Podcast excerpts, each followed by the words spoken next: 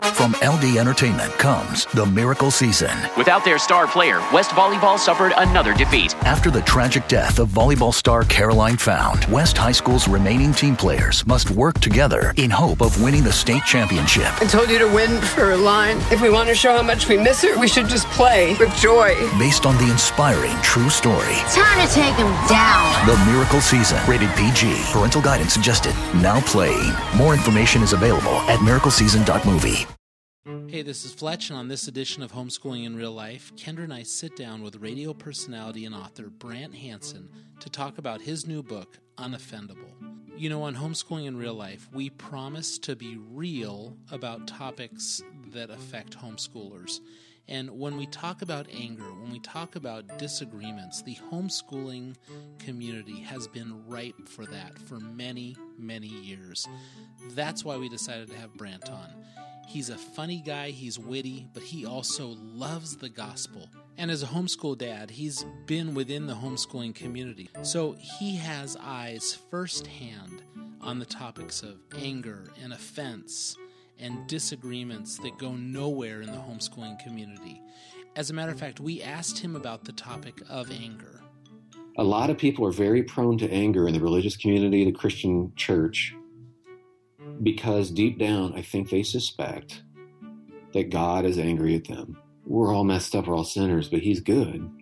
But unless we've unless we've really had a big, long drink from that fountain of, of going, wait a second, it's not about me. It really isn't. My righteousness is about, it's not about me, it's about him. Unless we've done that, we're going to be very prone to anger from others because we honestly, deep down, think God isn't pleased with us. You've gotten used to it here on Homeschooling in Real Life. We're talking hope shifting, we're talking identity, we're talking about the gospel again.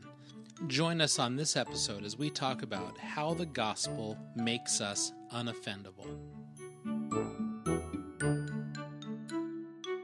This is Homeschooling in Real Life.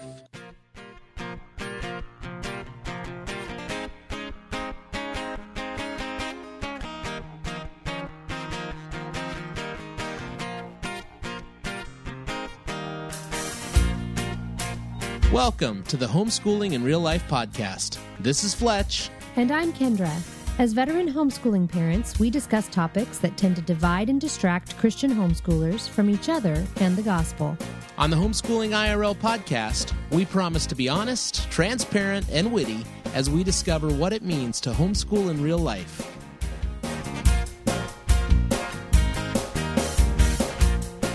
Hey, this is Fletch. And this is Kendra. Happy anniversary. Happy anniversary. Yeah, this is our fiftieth show. Right. Happy anniversary. We should, we right, let's cue the uh, Hawaii five oh music right now.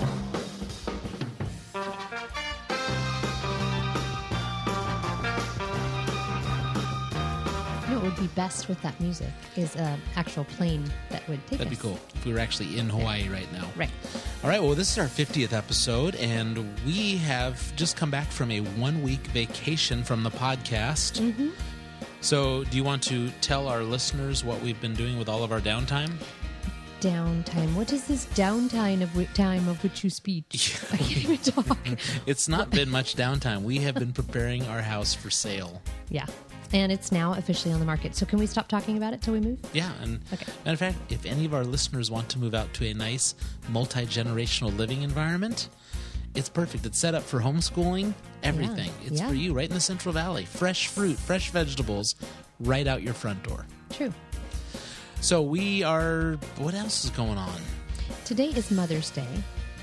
We're actually recording this on Mother's Day. Yeah, we took a full two weeks off. We came right up to the edge with this episode. Yes. So today is Sunday, Mother's Day. And um, Fletch, I am like the worst Mother's Day mother because I just think it's ridiculous. Right, which makes it awesome for the rest of us.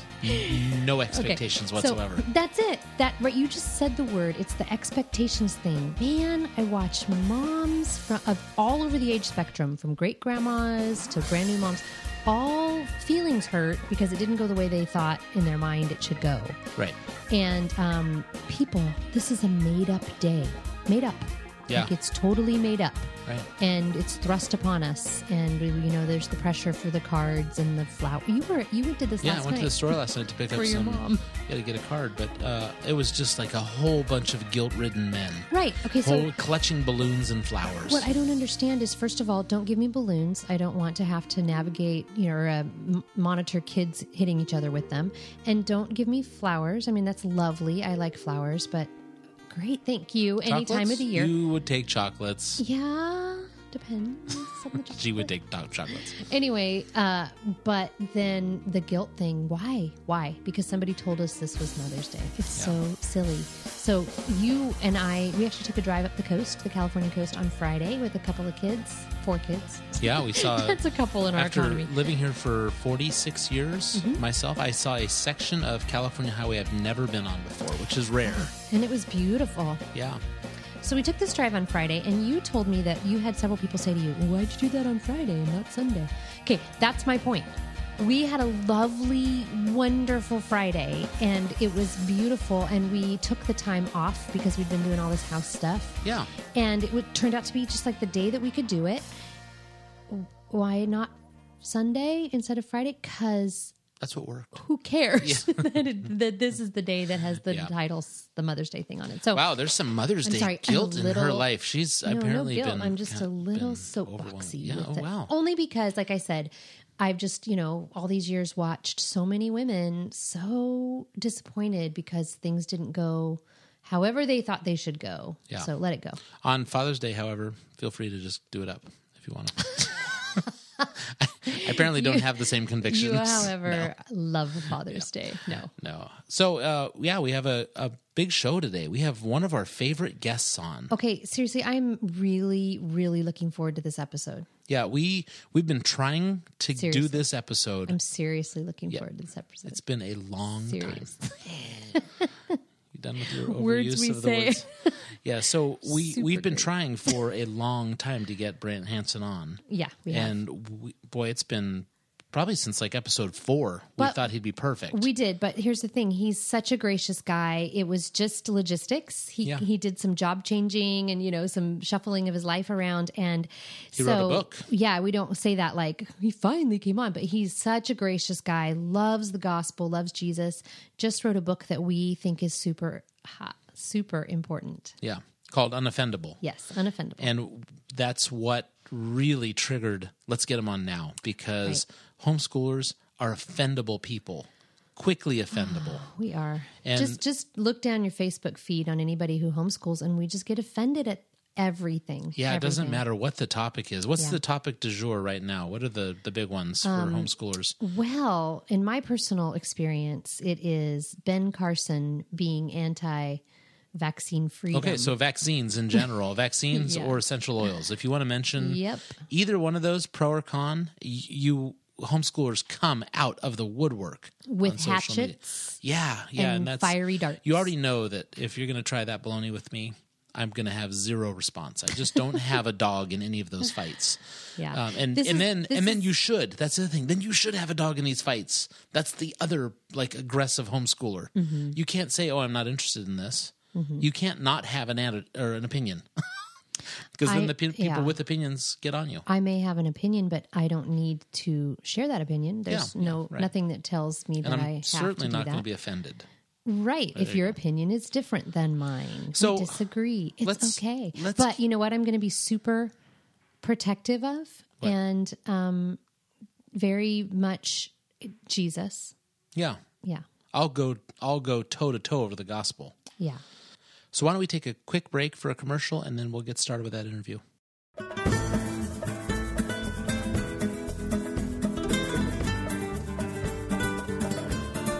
Hola, Fletch. Hola, Kendra. Hey, good Spanish. Thank you. Hey, how much do you know about the geography of Mexico? It is south of the United States, oh, and, and it is north of the equator. Wow, okay. And... I know Baja California is connected, in fact, to California. Wow, Fletch, you know what you need? What do I need? You need the new Geography of Mexico coloring book from Paradise Praises dot com. And let me tell you, our kids need this too, because this week I found out they didn't even know there were states in Mexico. there are states, and there is the state of relaxation. No. I've been to that state in Mexico. Come on. No, there are states in Mexico that contain the highest population of ethnic people and languages. Down in Mexico, there's a state that that is home to an aqueduct that appears on the fifty pesos bill.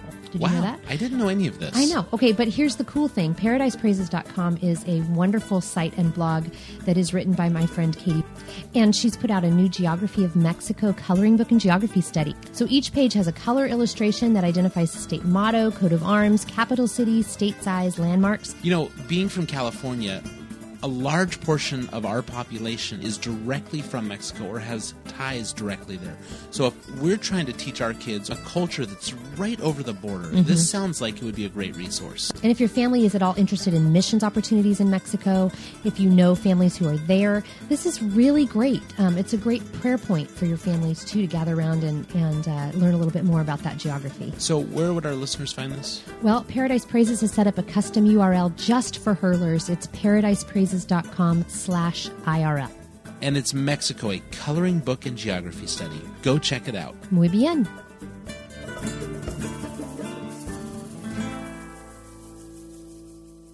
Hey, we have on the line with us Brant Hansen. And if you are familiar with this really exciting and fun radio personality, as we are, you know that Brant has uh, an I Am Second video. He has uh, a book that's come out. But most importantly for our listeners who love homeschooling I R L, Brant loves the gospel, and he camps on that, and he often makes me laugh with his great uh, blog posts and uh, fun podcast he does with his assistant, Sherry. So we wanted to introduce our listeners to Brant. Welcome, Brant. Hey, it's great to join you guys. Thank you so much. Hey, you know, we, uh, in pre- preparing for this, I was thinking about how we know you. And really, it started with Kendra uh, reading a blog of yours that was, boy, it had a, a really fun name. It was called Letters from Camp Krusty. Right. Right. And, and she would, like, show me, you know, blog posts of yours. And I, I don't even remember how many years ago this is, but I don't know if you remember, but you shot a video with your son. You guys traveled, like, it seemed like forty-eight hours across the globe. And uh-huh. you did an airport video. Do you yeah. remember that? That's, yeah. that's the first thing I remember. And since then, the Fletcher family has shot airport videos. We're just, you know, we're just copiers. Good, good. I endorse that. That's fine. I'm sure I wasn't original with that. Well, if we do a quick online search of Brant Hansen, uh, this is how you are described. I'm just going to read some of the descriptions. It says you're an author, radio personality, blogger, promoter, podcaster, accordion player, storyteller, nerd, husband, dad, homeschool parent, outspoken Christian, and that just starts the list. And my list is way shorter. It says, like, Fletch looks like Shrek. That's all. so, I, yeah. Well, that you know what the homeschooling dad thing. I got to come fully honest about that. I always tell people the shorthand is, well, we homeschooled, you know, our kids all the way up, and the the fact is, we is a stretch. Um, because my wife did everything, and I'm very thankful for what she's done, but um, I don't I don't deserve much credit for the homeschooling dad part of that, at least. Right, and myself and a lot of the homeschool dads that listen to Homeschooling in Real Life are, you know, clinking our glasses with you, saying, "Here, here." That's, that's good to hear, because there's some guys that are like, you're totally messing up the curve for us, and I feel horrible. Like, oh man, I, could, I just couldn't do it all. I couldn't work full time and do all that. But um, I'm so thankful. It worked out so great. And we're just finishing. Like, this month is our last homeschooling month of all, because wow. our daughter will graduate. Wow, that's exciting. Yeah, it is exciting and a little bit scary when you pour yourself so much into that, and then it's done. Yeah. Oh, um, tell me about it. yeah. So that's. It's going to be an interesting transition for us. Well, I know that uh, we were online this week, and I was talking to another homeschool dad, and I said, you know how it starts with homeschool dads? They they ask their kids, you know, hey, what are you learning? And they're somewhere in the, you know, the, the Egyptians or, you know, back in the Greeks. And then the next time I ask, it's, you know, we're at the Civil War. And then like the third time, it's like, so we're at Kennedy's assassination. So I, I relate to your comments as a homeschool dad. So, yeah, good. I'm glad you understand. So with that list, uh, if there's a whole bunch of descriptive terms like that, how would you describe yourself? Uh, boy, that's a good question. I don't know what I'm doing. I make I make clear that, because I guess over the course of years, people could say, wow, I want to do whatever you've done or whatever. I, I, I, I still don't know what I'm doing. I go into the radio studio every day and I, and I, I am, I feel overwhelmed by the nature of it. Like the fact that I get to speak in anybody's lives. I'm not very socially adept. And so it can overwhelm me to think that a couple people are listening to me, but I am so thankful for it, because I feel like part of the beauty of anything I've been able to do has been because I didn't chart it out ahead of time. I didn't know what was going to happen. I still don't. And God's been so faithful to us. I think he actually honors um, that lack of of thinking that you're your own, you know, boss of your future. I just, I, I'm not into that. And he's been so good. So I really don't have many descriptions except uh, I know I'm a sinner. I know God's been really good to us. And I don't know what's next. But it's it's been fascinating to see how he's used us anyway. That's a perfect description for homeschooling in real life, because, mm. you know, often we'll say we're we're just beggars that are helping other beggars find food, um, but we're we're quick t- to admit that we don't have it all together. And that's actually why we titled our podcast Homeschooling in Real Life. It's, well, I really think what happens is by doing that, you free people, and they realize that God can use you anyway. It's incredibly debilitating and disempowering to people when they see experts everywhere. Everybody's an expert instantly. You know, they've, they've figured it out. Here's the model. Here's how you do it. It must be this way. And it can be extremely discouraging. I mean, I've looked at some of the, some of the material about homeschooling, and literally if we did all that, the kids would not sleep. They would be practicing piano from one to three a.m. and then onto the, you know, to this other thing and the next deal. And the, it's impossible. And you can always feel like you've, you're not doing enough. And that's the thing I found that's true of every single family I've known who's homeschooled, is the mom in particular, but it can be the dad too, but the mom in particular feels like she's failing at some level because so much is ladled onto people's backs, laden onto it, I should say. And you you can always do more.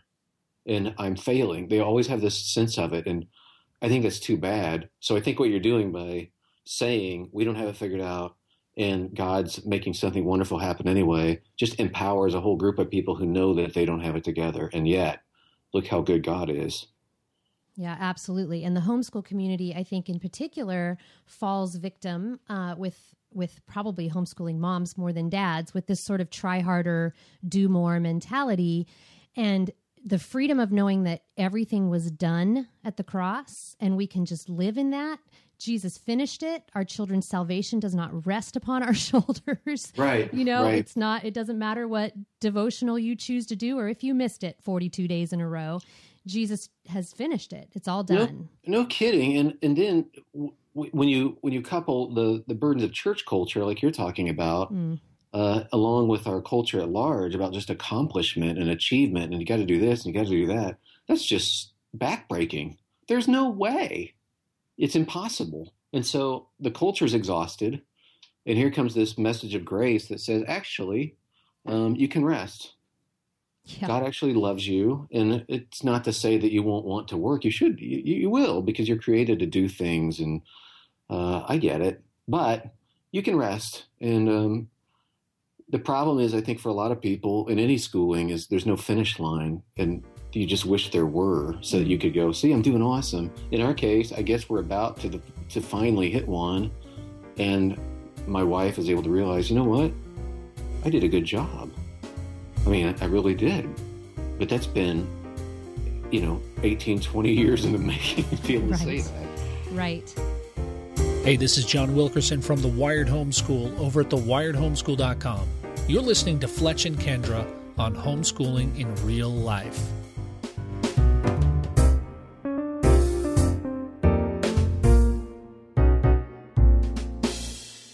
So we are on the line with Brant Hansen, author of the book Unoffendable, and we want to get to that new book. But along the way, we want to chat briefly uh, just about your we, we'd already started this, but some of your thoughts on the Christian homeschooling community. Um, you know, Kenj and I started Homeschooling in Real Life uh, because we wanted to, as we say, peek behind the curtain of Christian homeschooling. Mm-hmm. And I love to run in and tip over sacred cows and, you know, point at things with sticks. Uh, mm-hmm. What did I say? No, disturb, disturb, poke, poke at things with sticks. Sometimes you smack things mm-hmm. in the yard yeah. with a stick. Uh, mm-hmm. Yeah, because it's, you know, we've been in this culture and we've seen some wacky behavior. Uh, so when I say Christian homeschoolers, what's the first thing that comes to mind for you? Oh, man, I don't want to say denim jumpers because it's such a cliche. Um, Christian homeschoolers. That's funny. I'm going to stop just for a second because we were at a convention back in Tennessee uh, a month ago. And I, when we looked around the convention, I, you know, I always try and sneak pics of denim jumpers with my iPhone because uh-huh. I, I, I, I just like to text Kendra and say, "Look, we're st- they are still alive and active," and they are. They're they are. There. But um, I, I found I a lot it's... of hipsters with uh, curled mustaches and, uh, you know, funky beanie caps. Tattoos. Yeah, and tattoos. I, I... I'm not surprised by that. I think I think it's a lot more diverse than people on the outside realize. Um, and I think the people are, are, I'll say this, interesting to a person. I mean, because you have to be, because you're you're effectively opting out of something, an easier way that everybody else is doing.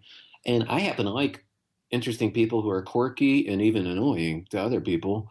So at worst, um, this group is just fascinating to me. And I know as soon as somebody says that they homeschool, I think, okay, there's a story there because you don't back into that. Yeah. It's like we're, It's like when my son goes to school at Berkeley, the Christians there are fascinating, all of them. Yeah. Because you, because you don't back into saying, oh, I'm a believer in Jesus at Berkeley. Right. The easiest thing is not to. So anybody who zigs when the culture is zagging, I think is really, really interesting. So, Brant, along the lines of being fans of homeschooling, as we all are, I mean, we love to poke fun, but obviously we've chosen to do this for a reason. What are mm-hmm. some of the pros you've seen in Christian homeschooling? I know my kids. Mm. I know them. And, uh, you know, my daughter's eighteen. My son's twenty-one now. And even though I wasn't involved maybe as, as heavily as I could have been or should have been or whatever with curricula or whatever, my my wife did such a masterful job. And and I know them. And because of the, the flexible schedule, because of their presence in the home, because of the way we structured my own job, I said no to certain things so that I could say yes to being home a lot. I know my kids. And this this idea that the culture has at large, that when your kids become teenagers, they will become estranged from you. You'll wish you never had them. You'll rue the day that you, that never happened. And, you know, who knows, maybe it still will. I don't know. You know, I, all I can speak is to my experience. I think I... I knew them really, really well, and we spent every afternoon together basically their entire lives. So that has been a huge deal. And ultimately, while academic stuff comes and goes, and I'm not worried so much about achievement, I, our kids have done great on achievement stuff. Um, but that's never been our big concern. I just want to help shape their character. And I think that's that's been aided tremendously by homeschooling. It's to to say I want to be their primary context for learning how to function in the world, um, rather than a peer group, has been wonderful. And that's not a slam on uh, teachers or parents or anything. It's just saying there's there's two different ways of there's different ways of doing this thing. And and I have I'm so thankful that my wife was up for doing this. Yeah, that's fantastic. Well, I'm I'm thinking if you have a kid who's at Cal Berkeley uh, right now, something you did uh, caused that kid to be able to have uh, the character that would walk into a campus like that and say, "I'm okay with this. I'm going to just be here because God's put me here." Totally. And he's a shy kid. Our, our daughter just got accepted by Berkeley, but she's not going to go there. She's going to go to the King's College in New York oh, City. Yeah. Wow. She's excited about that. She'll she'll start in the fall. Uh, It has been remarkable. And what's real interesting too, like we got one kid going to Manhattan, the other kid's in San Francisco at Berkeley. Yeah. And the idea that it's funny to think about, you know, sixteen, eighteen, whatever years ago, people are saying, oh, you're just trying to shelter your kids. Mm. Like, so now what am I doing? Right. If that was the motivation, why am I sending them to San Francisco and New York? I never wanted to. Well, okay, I did want to shelter them as children, but not as an adult. I wanted to equip them and shape their character so that they could be a blessing to other people in the real world. The idea that I'm sheltering them, of course I am. They're they're tiny, you know, children. And over time, I've given them more and more responsibility. So it is kind of funny in retrospect, because a lot of the people I know who who took issue with us, quote unquote, sheltering our kids, their kids live next door to them. Right. Um, and and did, would never, they're fearful and they won't venture out and do what our kids are doing.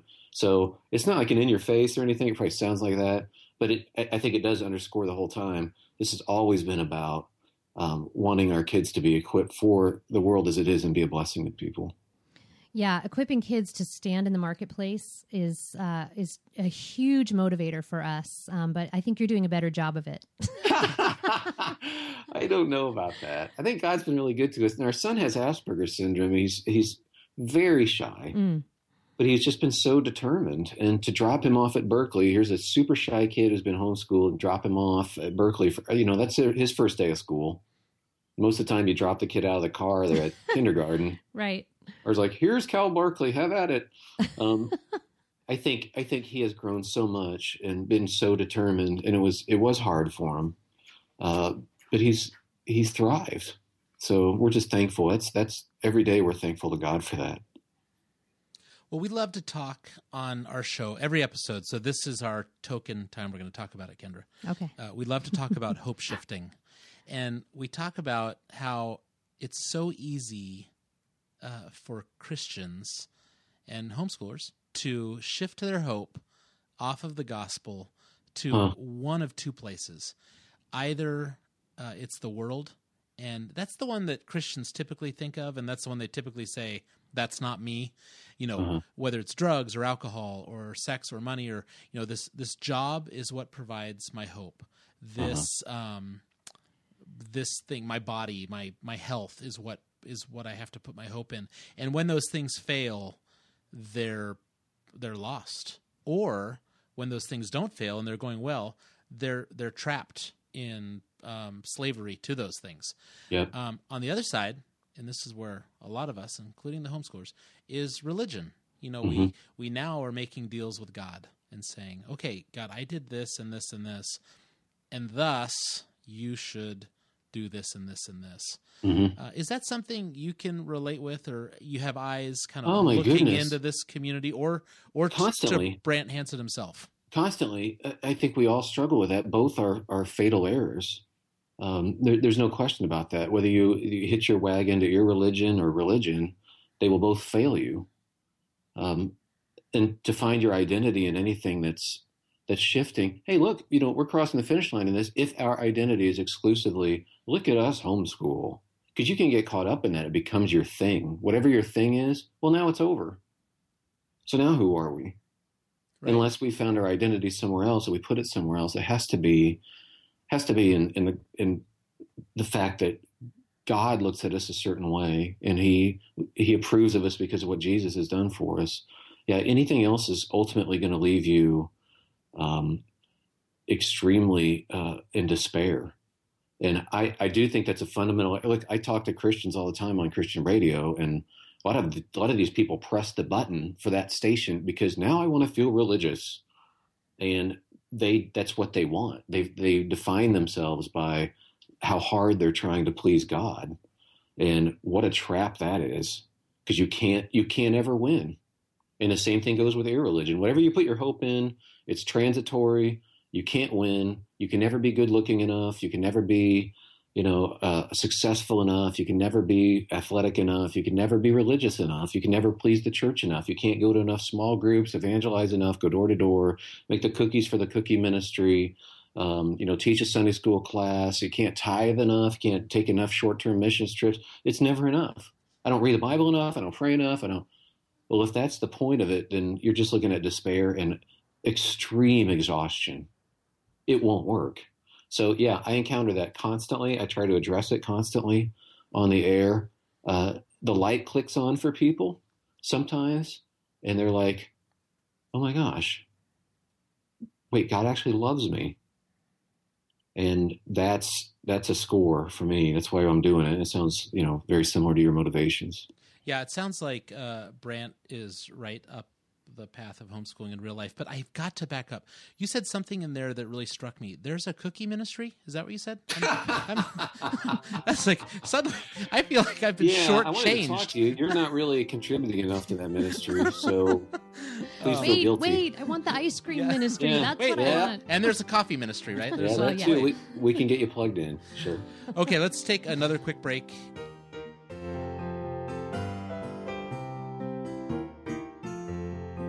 Hey there, homeschoolers. I'm Michael. And I'm Brendan from Finding Christ in Cinema. Once you've finished listening to this episode of Homeschooling in Real Life, come on over and join us as we discover Christian themes in your favorite movies at Christ in Cinema dot com.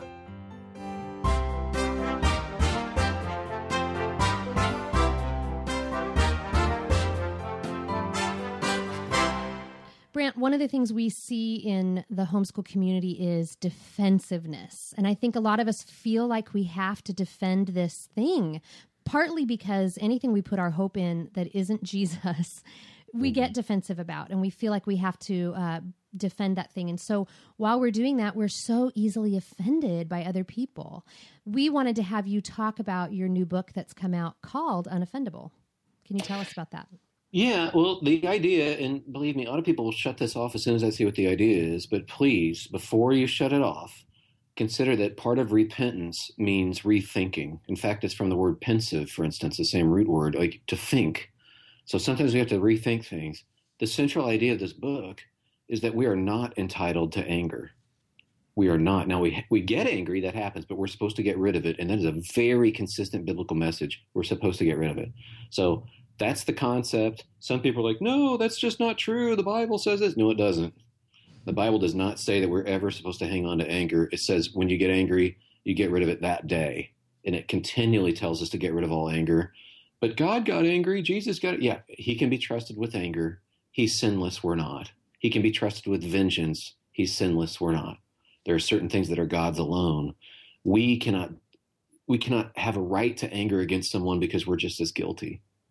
And when I just want to encourage people to at least think about it, keep your mind open on this because it may unlock some wonderful things for you and your family uh, when you embrace this idea that you're not entitled to anger anymore. And I encourage people to decide to be unoffendable as much as they can. Here's the thing with homeschooling. Like, how many times are you going to be shocked that somebody doesn't like the fact that you're homeschooling? I mean, it happens when people started doing this in the eighties or seventies or whenever they started. Like, it was so revolutionary. Even now, when you tell people, oh, we homeschool, some people don't like it. But I don't want to be shocked by that every time. Like, yeah, I get it. So, okay, humans are broken. Some people will be rude towards me. That's the way it is. That's human nature. But we live in this constant taking of offense idea where we're just shocked every time. I can't believe what they said to us. I can't believe they'd be so rude. Really? You can't believe it? I mean, the world's been this way since... what, Adam and Eve, Cain and Abel? Right. Which is which is really a fundamental thing. If you are somebody who believes in, in the worldview of the Bible, you know humans are broken. Got it. Murderous, uh, traitorous, adulterous, we're broken. Um, so we don't need to be shocked by it anymore. We can expect it. And then we can we can really rejoice when we see grace. But, man, we don't need to walk around every, I can't believe they did that. At some point, it's on us, and we have to go, you know what, I'm not surprised. I know how humans are, and you know what, I don't have to fix everybody. It's okay. Well, that sounds like a mamsy-pamsy, turn-the-cheek kind of religion. Yeah, you know what's funny about that? There are actually people who will tell me that. I'm like, really? So, so it, to me, anger is passive because, I mean, toddlers get angry. Babies can get angry. Anger is the easiest root of all. The idea that I would actively forgive people, that takes guts. That's hard. And the namby-pamby thing is highly amusing to me. Actually, what's namby-pamby is getting angry and staying angry. Because anybody can do that. Mm. But to actually forgive somebody takes a tremendous amount of character. What's also a, an interesting fundamental uh, misunderstanding about this, well, if I'm not angry, then how am I supposed to do anything? I won't do it. Well, that's too bad. You mean you have to be motivated by something you're not entitled to to get anything done. We're supposed to be motivated to take action, and I'm all for taking action. Action's wonderful. But just being angry and thinking we're we're righteous because we're angry doesn't do anybody any good. In fact, it, anger destroys us. The Bible is very clear about that. Anger resides in the lap of fools. So the idea that we confuse anger with action is a fundamental mistake. I'm all about taking action. Um, but anger itself, I don't need it to take action. We don't want our police being angry. We don't want our judges being angry. We don't want the military acting out of anger, but we do want them to take action. Well, I I, I guess right off the bat, you're going to have critics, I'm assuming, that say, but there's a righteous anger. Right? Uh-huh. Isn't there a righteous anger? That's the one yeah. we're all supposed to have, right? So mm-hmm. Yeah, that's that's that's what God has. Yeah. He's righteous. Um, there's a verse that nobody cares about that's in um, James one twenty. I care about it. I care about well, this verse. Good. This this is heartening to reflect because now someone cares. I also care about that cookie ministry. I, w- yeah, I we'll get back to it. Two things. Okay, this James one twenty, when people say, ah, but in the Bible it says that we have righteous anger. We're supposed to get angry because of righteous anger. James one twenty actually says there's nothing about human anger that brings about the righteousness of God. It's point blank. No, your anger is not righteous. But my anger is righteous. Not, not according to the Bible. But in Ephesians four twenty-six, doesn't it say to be angry but don't sin? See, be angry. No, that's not what it says. It says, in your anger, do not sin.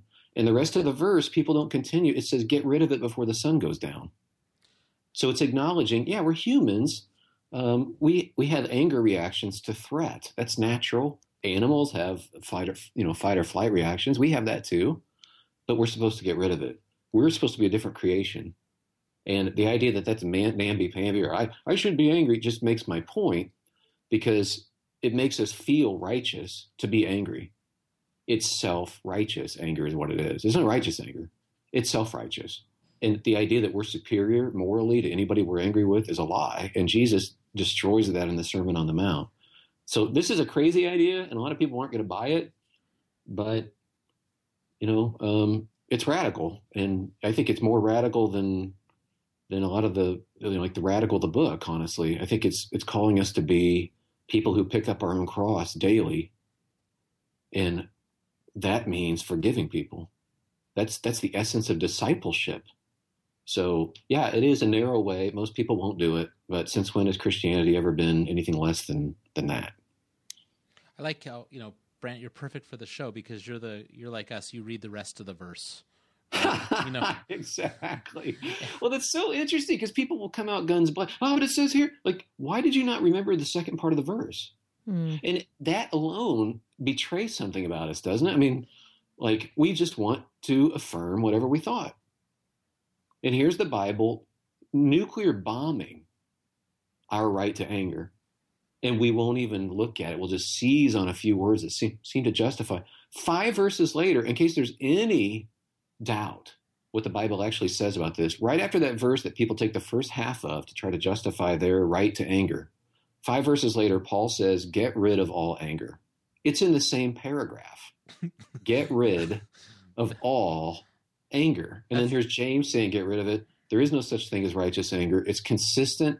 It's never portrayed in the good list. It's not in the fruit of the Spirit. It's not love, joy, peace, anger, goodness. T- you know, it's none of that.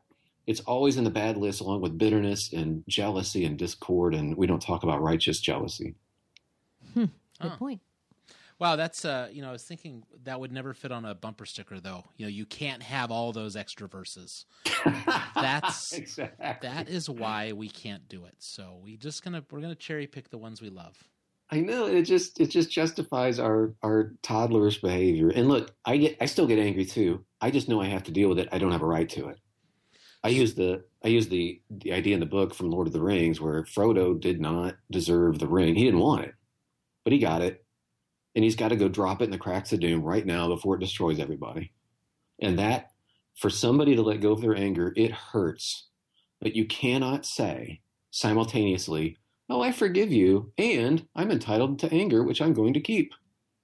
That's impossible. Those two things can't be the same. And we know, if you're a believer, follower of Jesus, you know what you're called to do. You're called to forgive. So I don't. I, it's really interesting, the different gymnastics that we go through to try to justify things we already thought.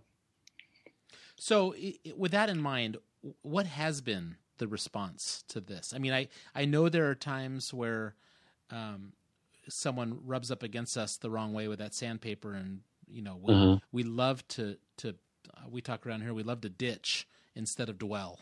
You know, instead of mm-hmm. dwelling together and figuring this out. What's been the response to to what you've been sharing? Has there has there been anger? Okay, short. Yeah. Okay, Sh- short answer is I don't know, because a lot of times the response you get, like if you post something on Facebook, most of what you get back is going to be from your friends, right? I mean, they like you. So that's just the way it is. Like, hey, great picture, great dress, you know, your hair looks great. Um, and so I get back reflected from my tribe. I kind of already already have a tribe of people that like to think outside the box. And those people are unsurprisingly like, wow, man, I never thought about it. Thank you. Um, Will there be people who actually pick up a book that from the outset disagrees with them? We're going to find out. I mean, the thing's only been out for a week or two. Um, are they willing to pick up a book that cuts like a knife and then puts you back together? Because I'm hearing a lot of that. This, this wrecked me. It destroyed me. And then now I think it's beautiful. And it's not me. It's not my writing. It's the, it's the idea of it, because nobody, most people haven't considered this before.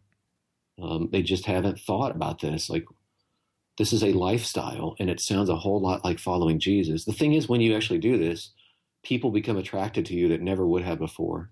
They actually want to hang out with you. These are sinners, because you're not offended by anything. You're not surprised by anything. Your nose isn't stuck up about anything. You're never like, oh, I can't believe that you would, because you know how humans are, and you love them anyway. And it's interesting to see how people want to be around you. I'm stunned by the difference uh, people relating to me after I've started to embrace this, uh, who are not believers. And pretty soon, almost invariably, the conversation c- turns around to, okay, tell me about Jesus. Go ahead. because, because I love them and I'm for them. Instead of constantly finding like, oh, here's the problem. I know they need Jesus. I know everybody does. The, here's another thing that people will never, and I'm, I'm getting off topic just a little bit, but they, they never memorize this verse either. It's in First Corinthians chapter four. Paul says, you don't know what's in the heart of somebody else. He said, I don't even know my own heart. I'm going to leave it to God and let him sort it out in the end. Well, when you embrace that kind of humility, that's beautiful, because you don't have to be testing everybody's spiritual temperature all the time. Are they a good Christian? Is that a real Christian? Is that person? Well, you have no clue. And that swings both ways. That means you can't look at somebody like me and go, oh, Brant's such a great man of God on the radio. You don't know. You don't know. So you don't have to. You just know everybody needs Jesus. That's all. More of him. That's it. So I'll leave the rest to him. Man, that's freeing. Man, I don't have to worry about stuff. So on one hand, when people see the ramifications of what happens when you give up your right to anger, they love it. Whether they'll get past the first couple chapters when I break down this, this myth about our, our right to it, I don't know. And I honestly think this book is written very simply, but it may be too hard for people to actually say, I'm willing to, I'm willing to follow Jesus down that path. Um, it's whether it'll be mainstream successful, I don't know because of that. I think you, you're better off giving people a list of things to do to be, become a better churchgoer. They'll eat that up. Yeah. Oh yeah! If we can put it into uh, six steps and totally start like every you, sentence with the same letter, that'd be right. better. And this is this would be my my critique. And I've talked with with David Platt about this when I interviewed him. And I'm, so I'm just being honest and about his book Radical. I'm like, you're basically saying do more church stuff. And like I only have so much time. You know, give more, do do more short term missions, do this. You know, go to that, volunteer for this. Um, My book is excusing you from all that sort of stuff, but I think it's way more radical because you're you're having to do a heart surgery, and yeah. I, I don't know what's going to happen with that. You know, one of the things we say around here, uh, Brant, is that we need to stop behaving better and learn how to believe better. And it really sounds like that's, uh, in in some sense, in a very basic sense, what you're getting at. Like, just believe God's word a little better. Rather than because because I think a, a few of us could look at this and saying, oh, okay, Brant's saying this is how I'm supposed to behave. But mm-hmm. but really it's no, believe what God says in his word a little bit better and trust him a little bit more. Yeah, that's the word. I would say trust him. I don't think a lot of us do, and I think that's where worry comes from ultimately, and I do think it's a lot where anger comes from, because if you think about it, anger is, is essentially threat. A lot of times the threat doesn't exist. I mean, think about getting cut off in traffic. What has that person done to you? Really?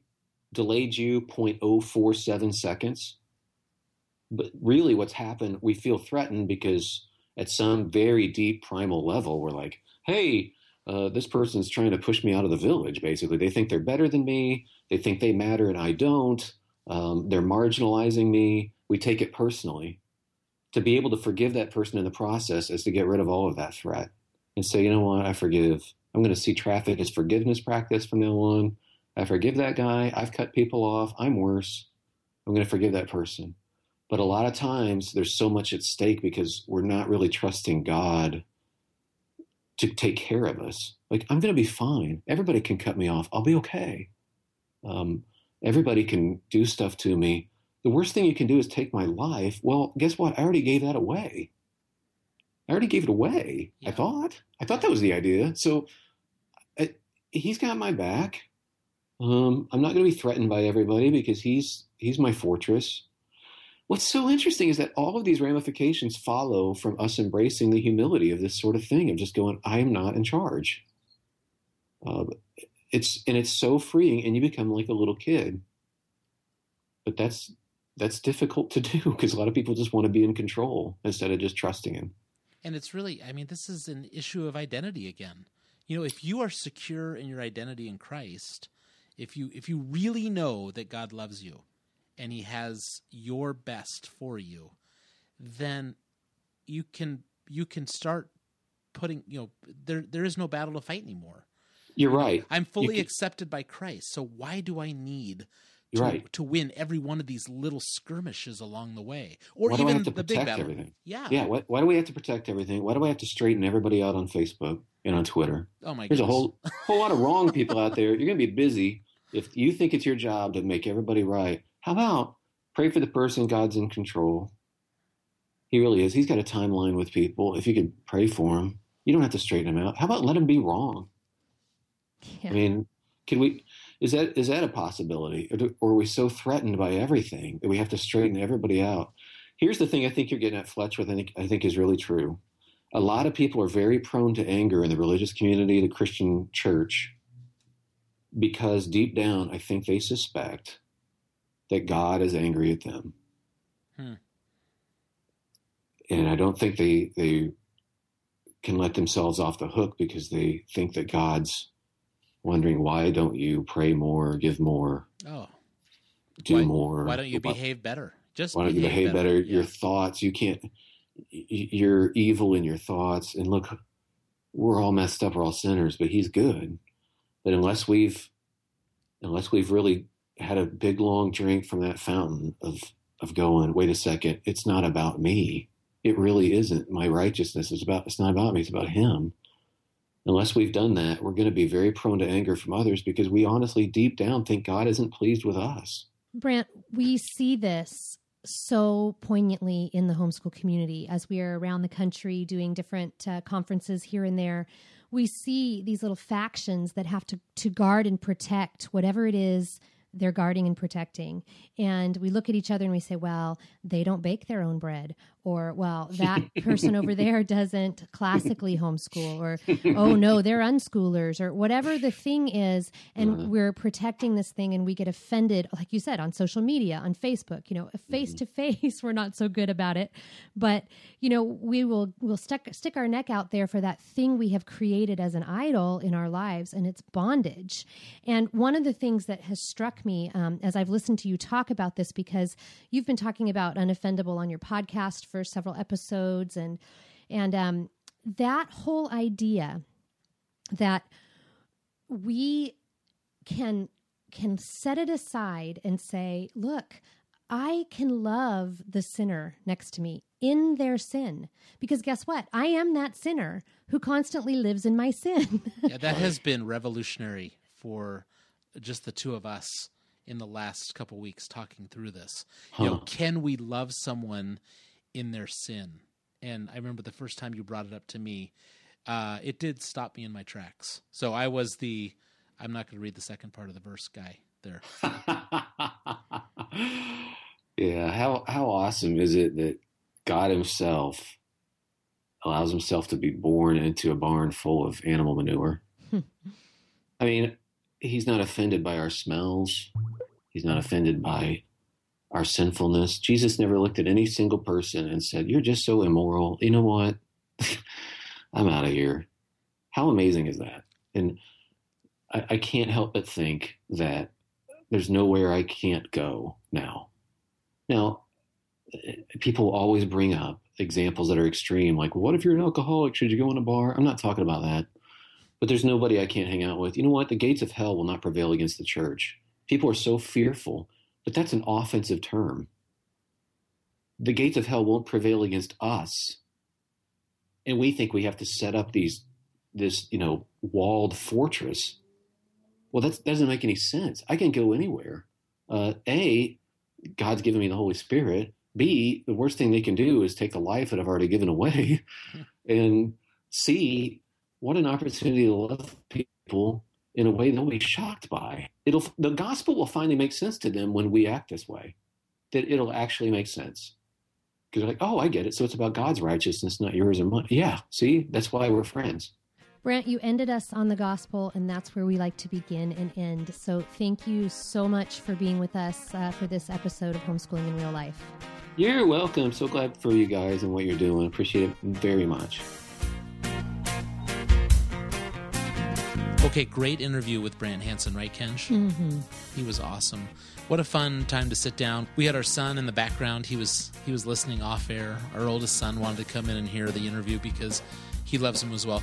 This this guy is a great on-air personality. He's very funny, and he has a lot of good information right now as he's promoting this new book. So we'll have it in our show notes, you know, where you can reach him.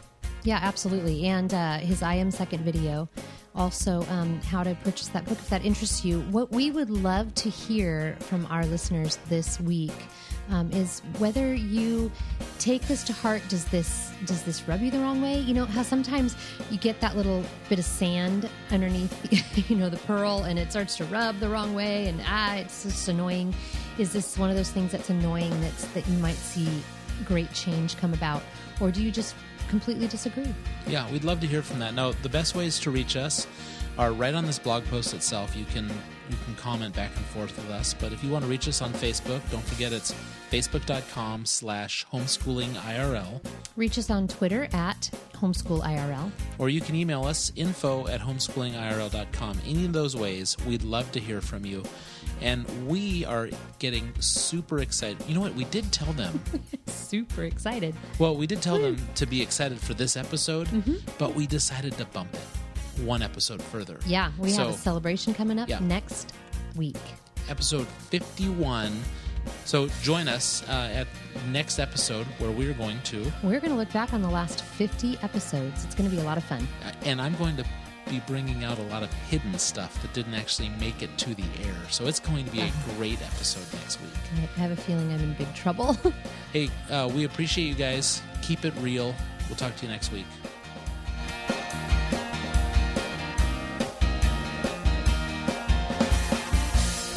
The Homeschooling I R L podcast is a part of the Ultimate Homeschool Radio Network. Every show is written and produced by Andy and Kendra Fletcher. For more information on this podcast or to contact your hosts, please visit us on our website and blog at homeschooling I R L dot com.